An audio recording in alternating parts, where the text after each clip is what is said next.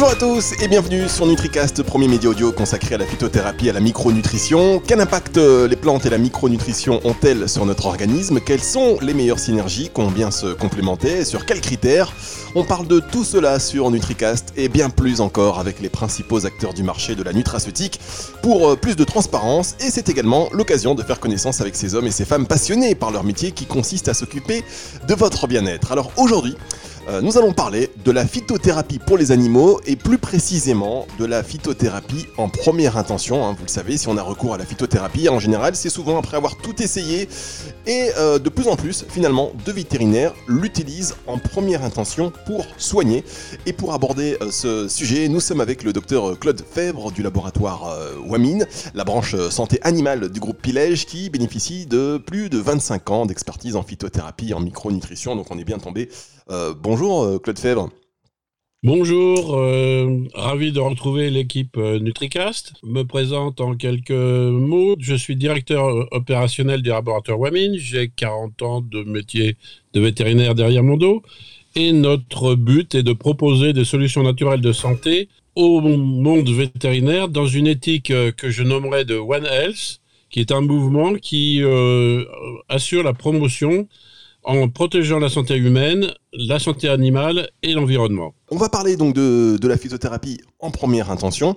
Euh, et alors en fait, pour aborder, euh, pour aborder ce, sujet, on, s'est dit qu'on allait fonctionner un peu différemment par rapport à d'habitude pour que ce soit pour que ce soit bien clair euh, pour euh, pour tout le monde. On a donc recueilli des, des réactions de personnes qui et de vétérinaires hein, qui se posent des questions sur l'usage de la phytothérapie. Et donc on va faire comme ça, hein, un petit peu sous forme de questions-réponses, que ce soit assez assez, assez pratique pour tous. et auparavant, on va écouter l'avis d'un couple de vétérinaires qui travaillent ensemble depuis plus de 20 ans et qui n'utilisent pas la phyto ni en première intention ni en général d'ailleurs et on va en découvrir les raisons tout de suite. Écoutez bien. On est diplômé déjà depuis il y a plus de 30 ans maintenant et que je pense qu'on est encore un peu à l'ancienne, entre guillemets. Alors, on est ouvert, enfin moi je suis pas veto, hein, je suis infirmière, hein, mais euh, on est on est ouvert à ce genre de choses. Hein, mais je pense que dans la formation de mon mari, c'est une formation entre guillemets classique les nouveaux vétos maintenant qui arrivent sur le marché, ils sont beaucoup plus ouverts à ce genre de choses parce que je pense que dans le cadre de leurs études, ils ont vu ça aussi, vous voyez. Je pense que c'est un petit peu à cause de ça ou parce qu'on n'a pas eu d'infos euh, par des, commerciaux qui sont passés, qui, qui font des produits comme ça. Enfin voilà, je pense que c'est plus dans ce sens-là.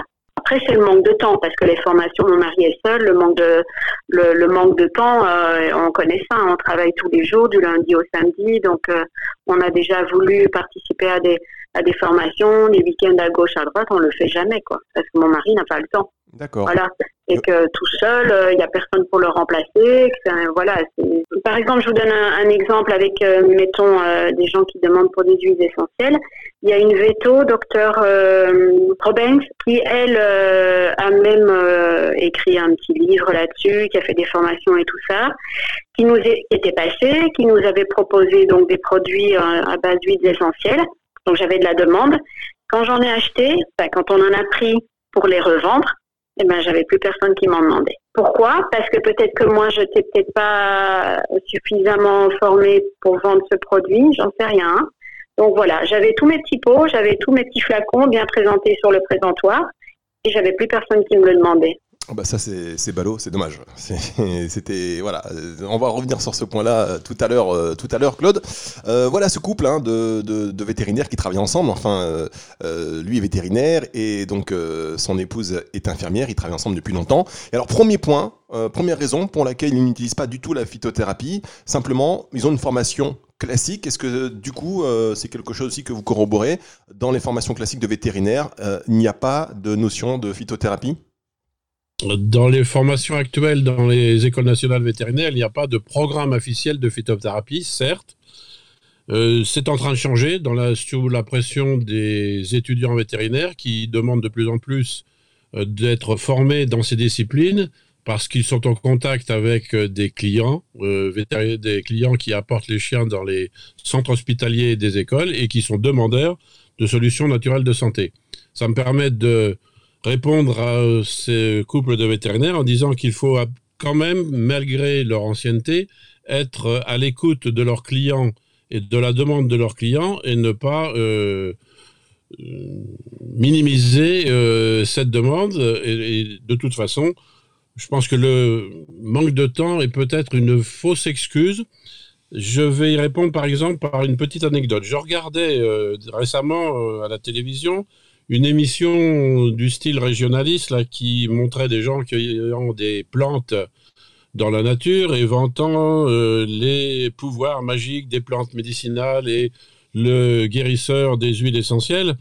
Euh, attention, euh, apprendre la phytothérapie d'une manière moderne n'est pas suivre une formation de druide pendant des années pour être hyper sage et faire partie de la caste. D'accord, c'est oui. Alors du coup, vous, quand vous précisez ça, vous avez forcément une, idée derrière la tête, pour être plus concret. Exactement. pour dire qu'on est déjà tous des vétérinaires et formés à être vétérinaires, c'est-à-dire à faire, euh, examiner les animaux, à faire un diagnostic et euh, à essayer ensuite de proposer aux clients euh, toutes les solutions sans faire d'exclusive et sans préjuger de la décision qu'il prendra ensuite. Pour ce faire, on a mis en place des enseignements optionnels et aussi officiels dans les écoles vétérinaires sous forme de diplôme interécole de phytothérapie et le laboratoire Wamin lui-même, à titre personnel, euh, a mis en place de ces formations qui vont, du fait du Covid, si l'on peut dire, devenir de plus en plus euh, de l'e-learning et des web-conférences pour lesquelles les vétérinaires pourront se brancher euh, quand ils voudront et aux heures qui leur conviendront.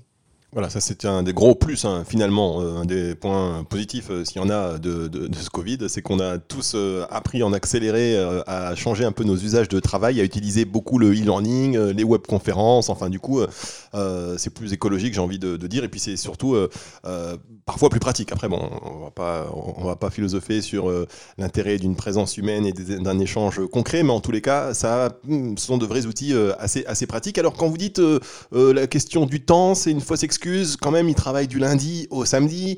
Ils ont essayé de, s'inscrire euh, à plusieurs formations. Finalement, ils n'y vont pas parce qu'il euh, faut aussi à un moment donné se, reposer. Euh, quand vous dites fausse excuse, vous pensez vraiment qu'on peut avoir le temps aujourd'hui, quand on a un cabinet bon, qui tourne bien, mais avec pas forcément beaucoup de, personnel, de, se former en plus de, traiter les animaux? J'ai retenu aussi leur désir d'avoir effectivement des interlocuteurs sur le terrain. Alors effectivement, pour l'instant, notre laboratoire étant tout petit, nous n'avions pas les moyens de développer ce qu'on appelle une force de vente, ce qui est en cours de réalisation actuellement.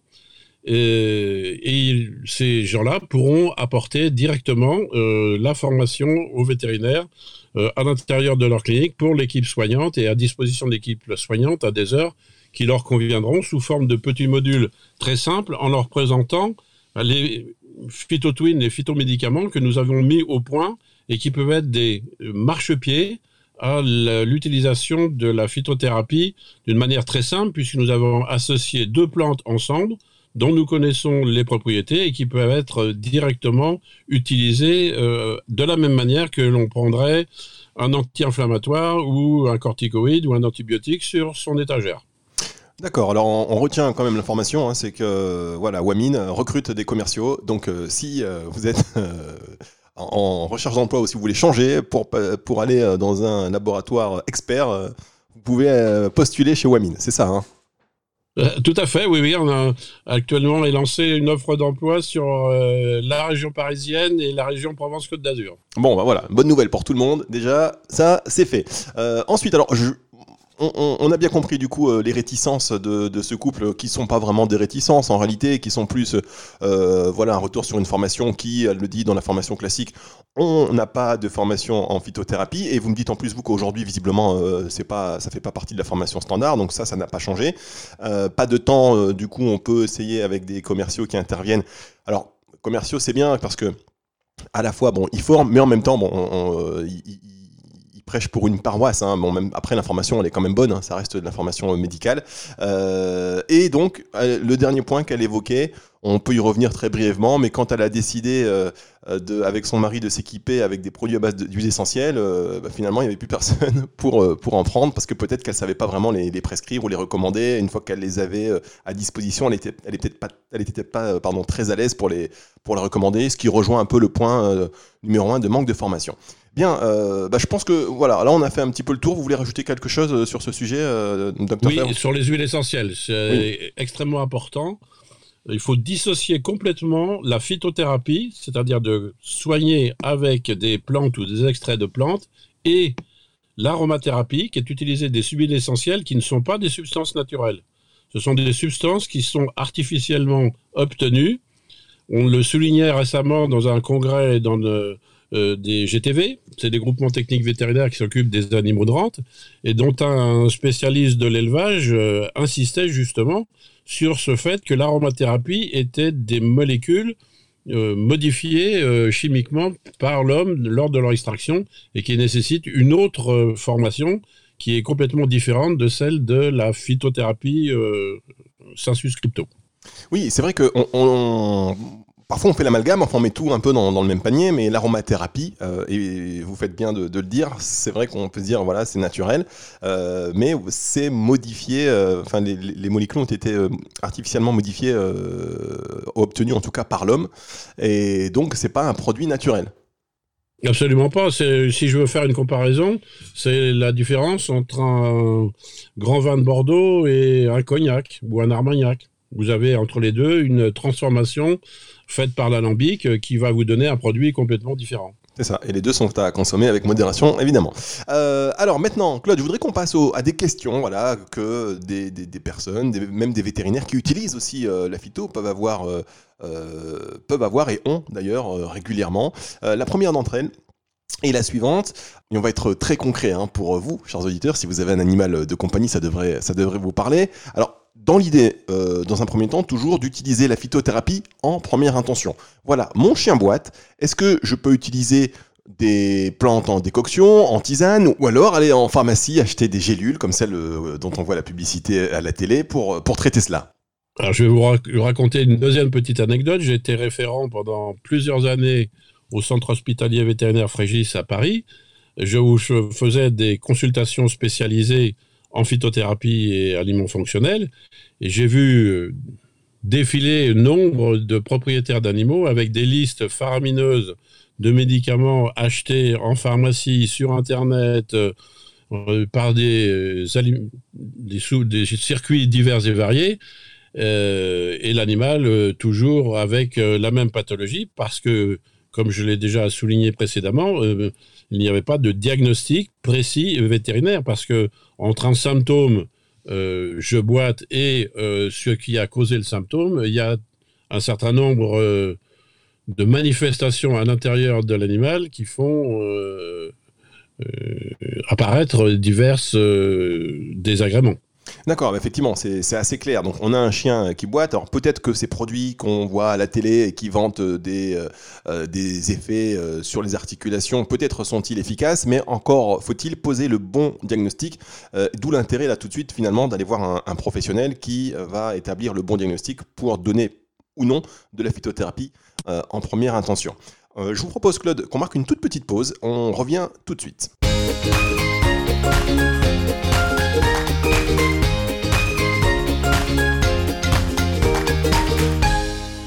Nitricast, aujourd'hui nous sommes avec le docteur Claude Fèvre du laboratoire Wamin qui euh, est la branche santé animale du groupe euh, Pilège. Alors on parle de la phytothérapie en première intention pour les animaux. Euh, voilà, gardez en tête hein, qu'on parle vraiment des animaux. Et alors on va continuer notre rythme de petites questions-réponses, des questions qui viennent de vétérinaires ou alors de clients de vétérinaires et qui se pose la question puis-je utiliser la phytothérapie en première intention donc pour soigner mon animal lorsqu'apparaissent tel symptôme, tel symptôme ou encore tel symptôme. La question euh, suivante est euh, bon alors j'imagine que la phytothérapie est uniquement pour les petits bobos, mais que euh, doit passer sur des médicaments pour des pathologies sérieuses. Est-ce que ce sont des idées reçues ou alors est-ce qu'effectivement pour des pathologies sérieuses, on doit dire à la phytothérapie stop, maintenant médicament. Euh, docteur. Alors je vais faire un petit peu de chimie pour quelques secondes pour, essayer d'y répondre.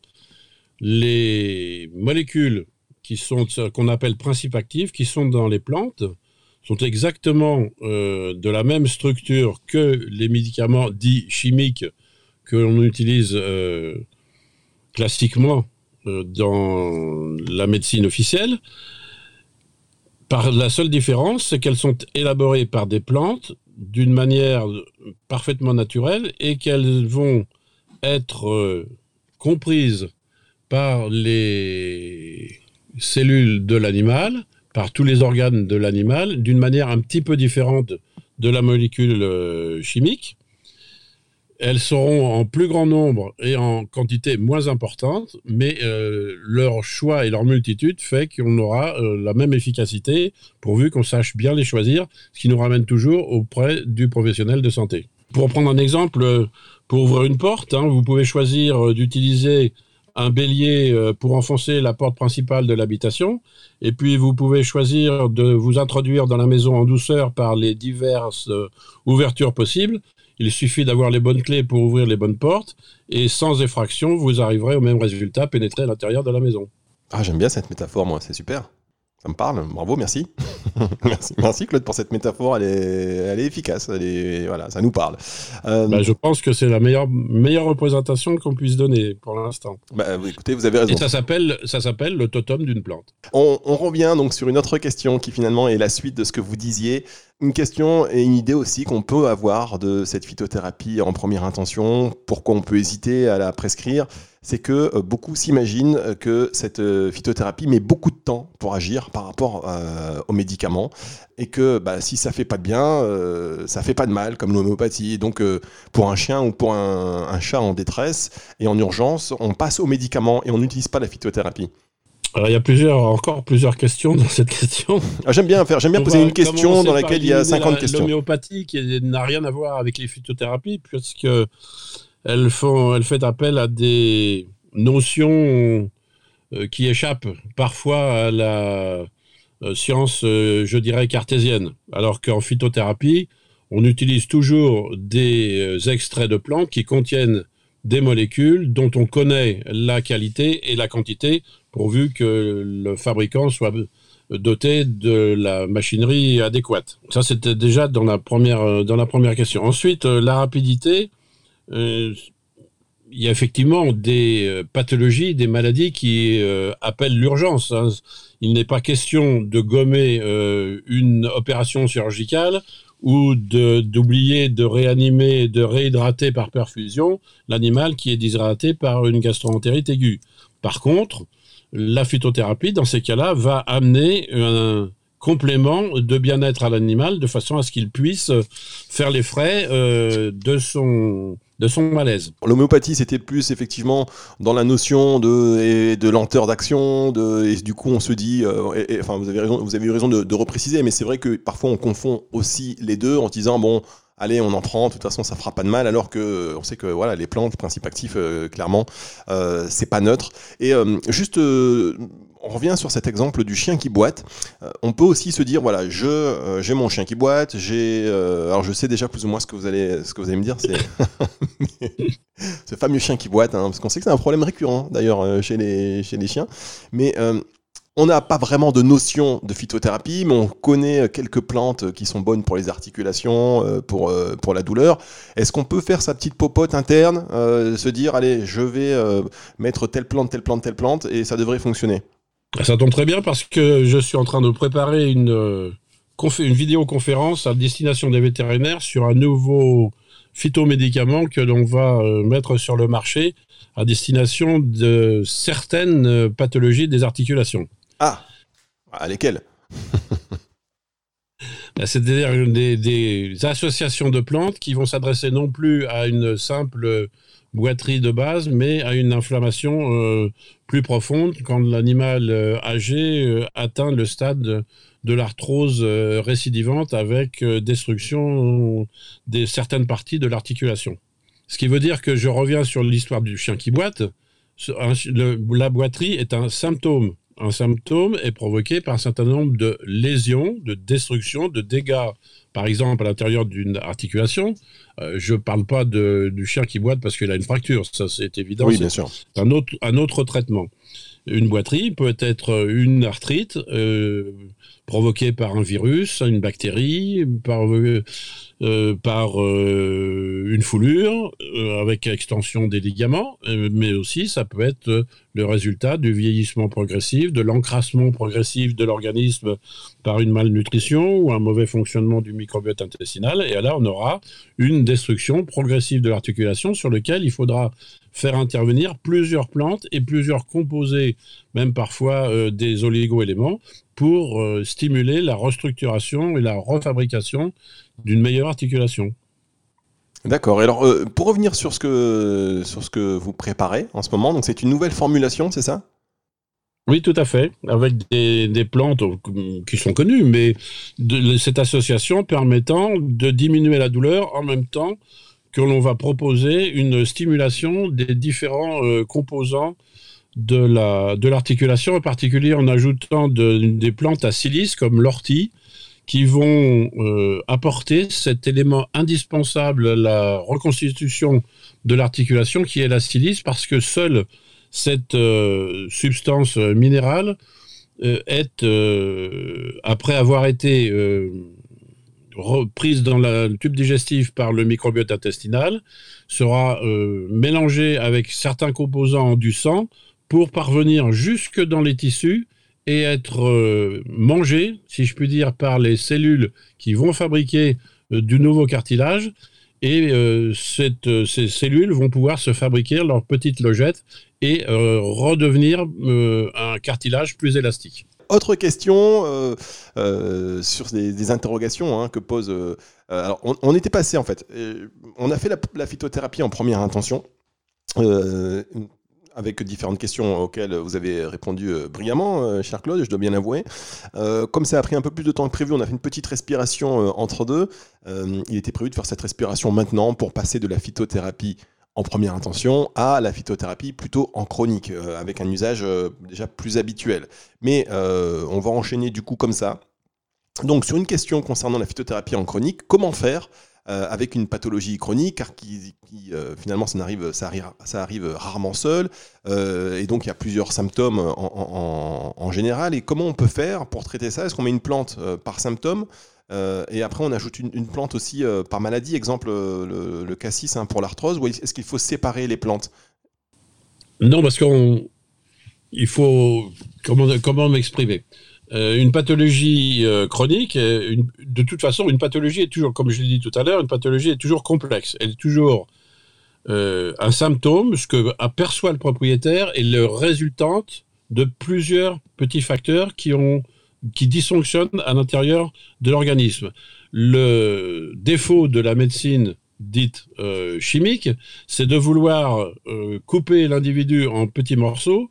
Et quand on est arrivé au dernier petit morceau qui s'appelle euh, l'atome, on se demande comment on peut reconstituer l'individu pour le soigner dans sa totalité et le remettre sur le bon chemin et avec combien de molécules on va être obligé d'entasser pour y arriver. Donc le but de la phytothérapie, surtout en maladie chronique, c'est de reconstituer l'historique de l'individu dans sa totalité et savoir pourquoi à tel ou tel moment de sa vie, il y a eu un désordre qui a pu entraîner cette euh, cascade de, euh, complications. En fait, du coup, c'est une dimension plus holistique. Alors, dans le sens holistique, effectivement, dans le sens de globalité, euh, la phytothérapie est une médecine holistique. Par contre, si euh, holistique veut dire ésotérique, là, on s'arrête tout de suite. Non, non. je ne sais pas pourquoi, j'ai l'impression que tout ce qui est euh, druide, ésotérisme, chamanisme, c'est pas votre tasse de thé. Pourtant, j'habite en Bretagne, à 10 km de Carnac, et je vous garantis que les menhirs, je les connais par cœur. On vous appelle pas druide, druide fèvre Je ne suis pas druide. Par contre, druide, vous savez ce que veut dire druide? Ça, ça vient du celte druis, qui veut dire savant. Ah, d'accord, bah voilà, donc c'est pas péjoratif du tout. C'est pas très péjoratif. Non, c'est pas péjoratif. Ils avaient simplement le défaut d'être dans une culture qui n'était pas une culture écrite, mais une culture orale. Ouais, c'était vraiment de l'empirique. Euh, mais, bon, vous, vous êtes plutôt quelqu'un de, cartésien euh, qui aimait bien des explications claires, des voilà, des et des, des, traitements adaptés, diagnostiques. Enfin, c'est bien parce que ça rassure.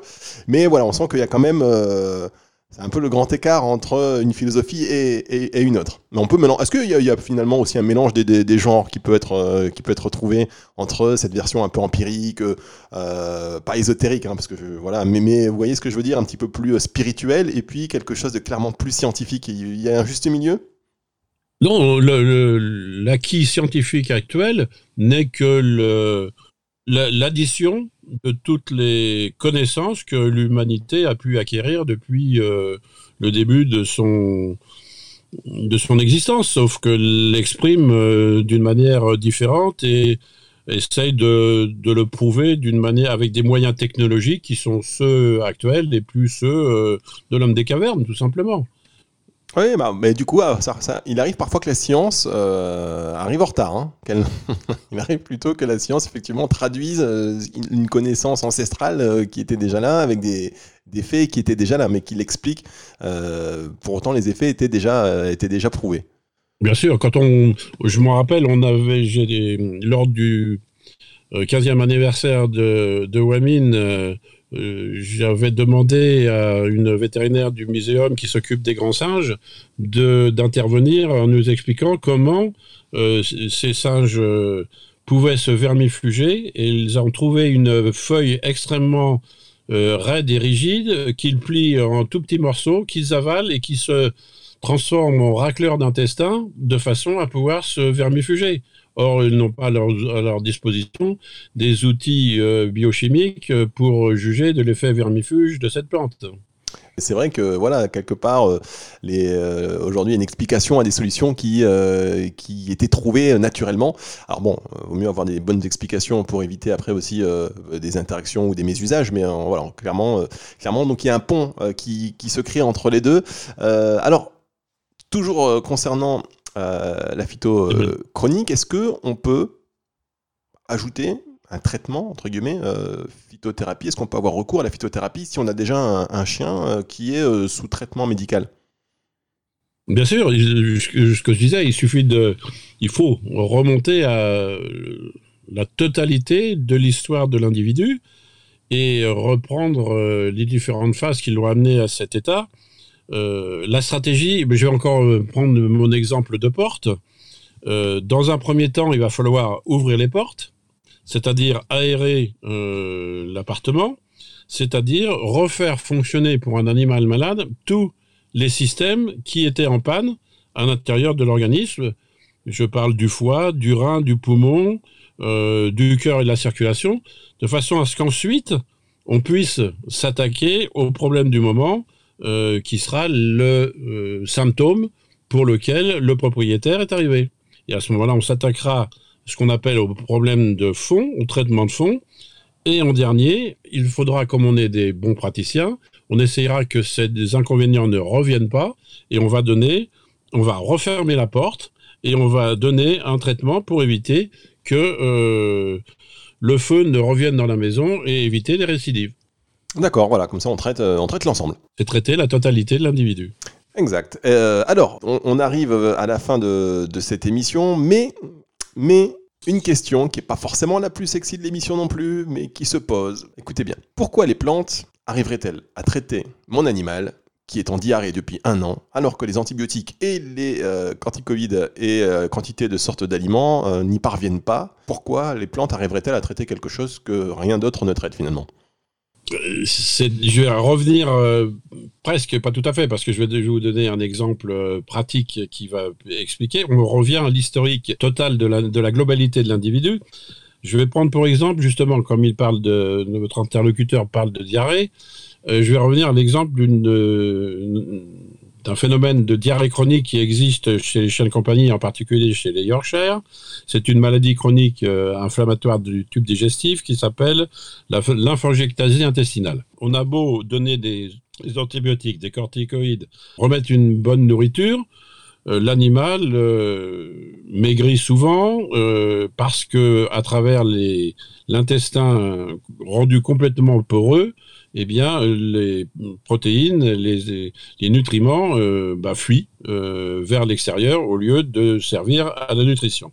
Et cette maladie, elle est génétique, elle est connue, elle doit être diagnostiquée. Donc, je reviens toujours au diagnostic normal, fait avec les moyens conventionnels les plus poussés qui sont à notre disposition. Cette entérite est euh, provoquée par une dilatation des vaisseaux lymphatiques qui sont dans la paroi de l'intestin. Et pour euh, ce faire, eh il n'y a pas d'antidiarrhée, il n'y a pas d'antibiotiques, il n'y a pas de corticoïdes, parce que ce n'est pas une inflammation. L'inflammation, on essaye de la réduire. Elle va réduire un petit peu la distance entre deux cellules de l'intestin, mais euh, cette dilatation va euh, persister parce que ce sont des petits canaux qui sont destinés à justement pomper les nutriments dans l'intestin et les envoyer par euh, un canal tout à fait particulier dans la circulation qui s'appelle la circulation lymphatique. Et il y a une, plante qui est à notre disposition et on l'a testée en clinique vétérinaire, en plus des plantes antidiarrhéiques, cicatrisantes, toutes celles que vous voulez. Euh, c'est le mélilo qui contient une molécule qu'on appelle la coumarine. Et cette coumarine naturelle, eh bien, fait contracter ces petits vaisseaux lymphatiques et les remet euh, progressivement à leur place dans leur bonne distribution. On n'a pas remis, euh, on n'a pas remis l'animal à neuf. Il faut pas rêver. On a simplement euh, amélioré la destruction naturelle qui s'était faite et il faudra toujours être vigilant sur les éventuelles récidives dont il faudra avertir le propriétaire. Mais on est arrivé à avoir d'excellents résultats justement en faisant appel à ces notions de phytothérapie, mais des phytothérapies qui sont des notions extrêmement pointues de connaissance de la molécule qui sont à l'intérieur des plantes. D'accord, donc euh, cette plante qui euh, aiderait à traiter la diarrhée, hein, pour, euh, pour être très concret, c'est pas la diarrhée, elle, traite un des symptômes qui était à l'origine de la diarrhée. Ouais, qui traite un, des symptômes à l'origine donc de la diarrhée, donc in fine peut-être pour faire cesser cette diarrhée ou l'améliorer en tout cas les symptômes, c'est le mélilo. Ben, pour, dans, dans, cette, dans cette indication-là, et les plantes ont l'avantage de nous offrir un éventail de molécules diverses et variées qui ont justement des actions euh, extrêmement précises sur tel ou tel euh, appareil et donc on commence à euh, connaître expérimentalement les effets.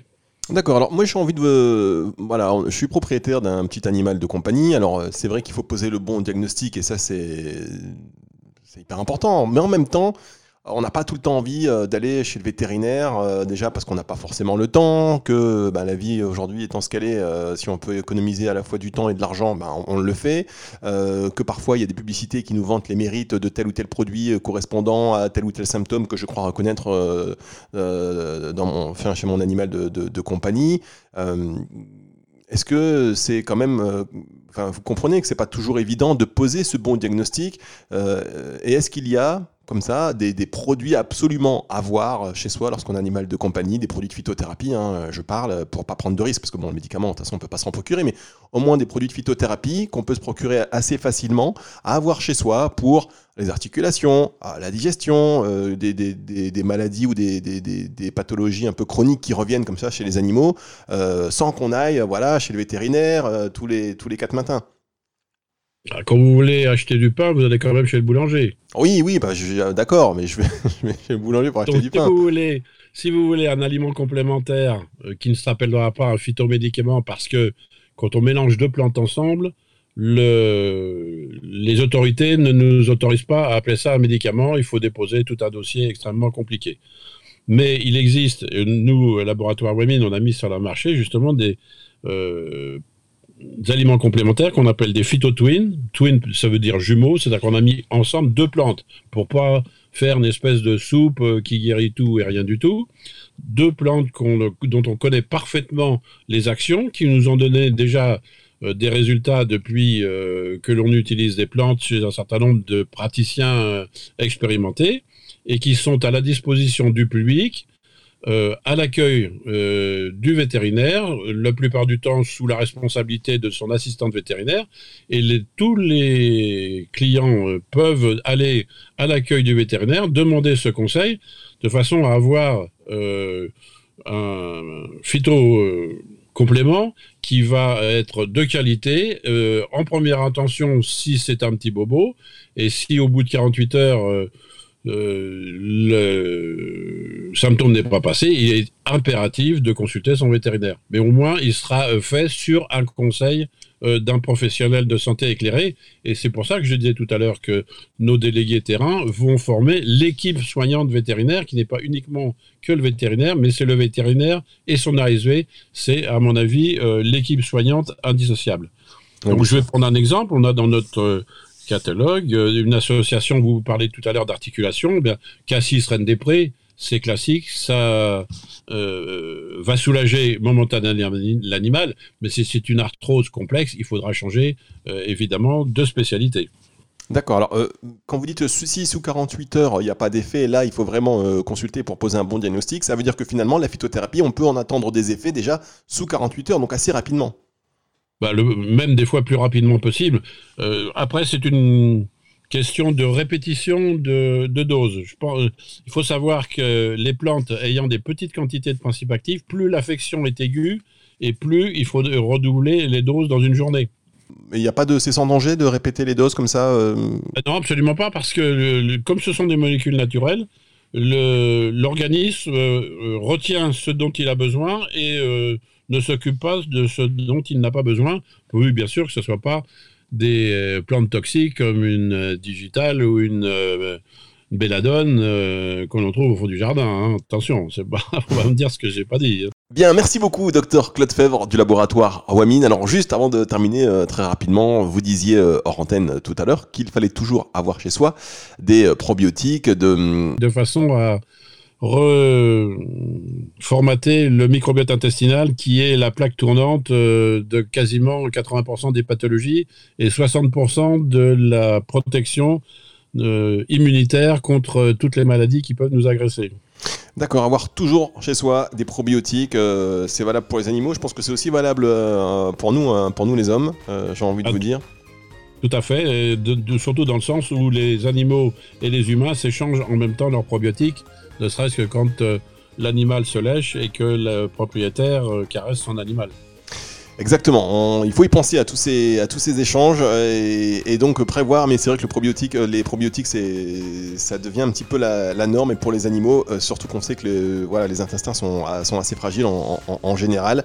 Donc merci beaucoup Claude Fèvre. Les projets futurs peut-être sur lesquels vous, vous travaillez en ce moment chez Wamin bah, Toujours le, développement des solutions probiotiques, bien entendu, et puis euh, d'un certain nombre euh, d'associations de plantes euh, plus complexes, hein, comme pour s'adresse, qui s'adressent par exemple aux troubles du comportement, à l'anxiété lors de confinement, où l'animal ne se sent pas trop bien au huitième étage enfermé dans son appartement. Ah, mais ça, ça fera l'objet. Je pense que effectivement la psychologie animale euh, et les effets de stress et d'angoisse, ça pourrait faire l'objet d'une émission à part entière pour en parler aussi, pour échanger. Euh, d'ailleurs, j'espère qu'on la fera très bientôt avec vous, Claude Fèvre. Je vous dis à très bientôt sur NutriCast. Au revoir, euh, Claude Fèvre. Au revoir, pas de problème, à votre disposition. Merci beaucoup, à très bientôt donc sur NutriCast, émission à partager et à écouter sur nutricast.fr et sur l'ensemble des plateformes de streaming audio. Au revoir.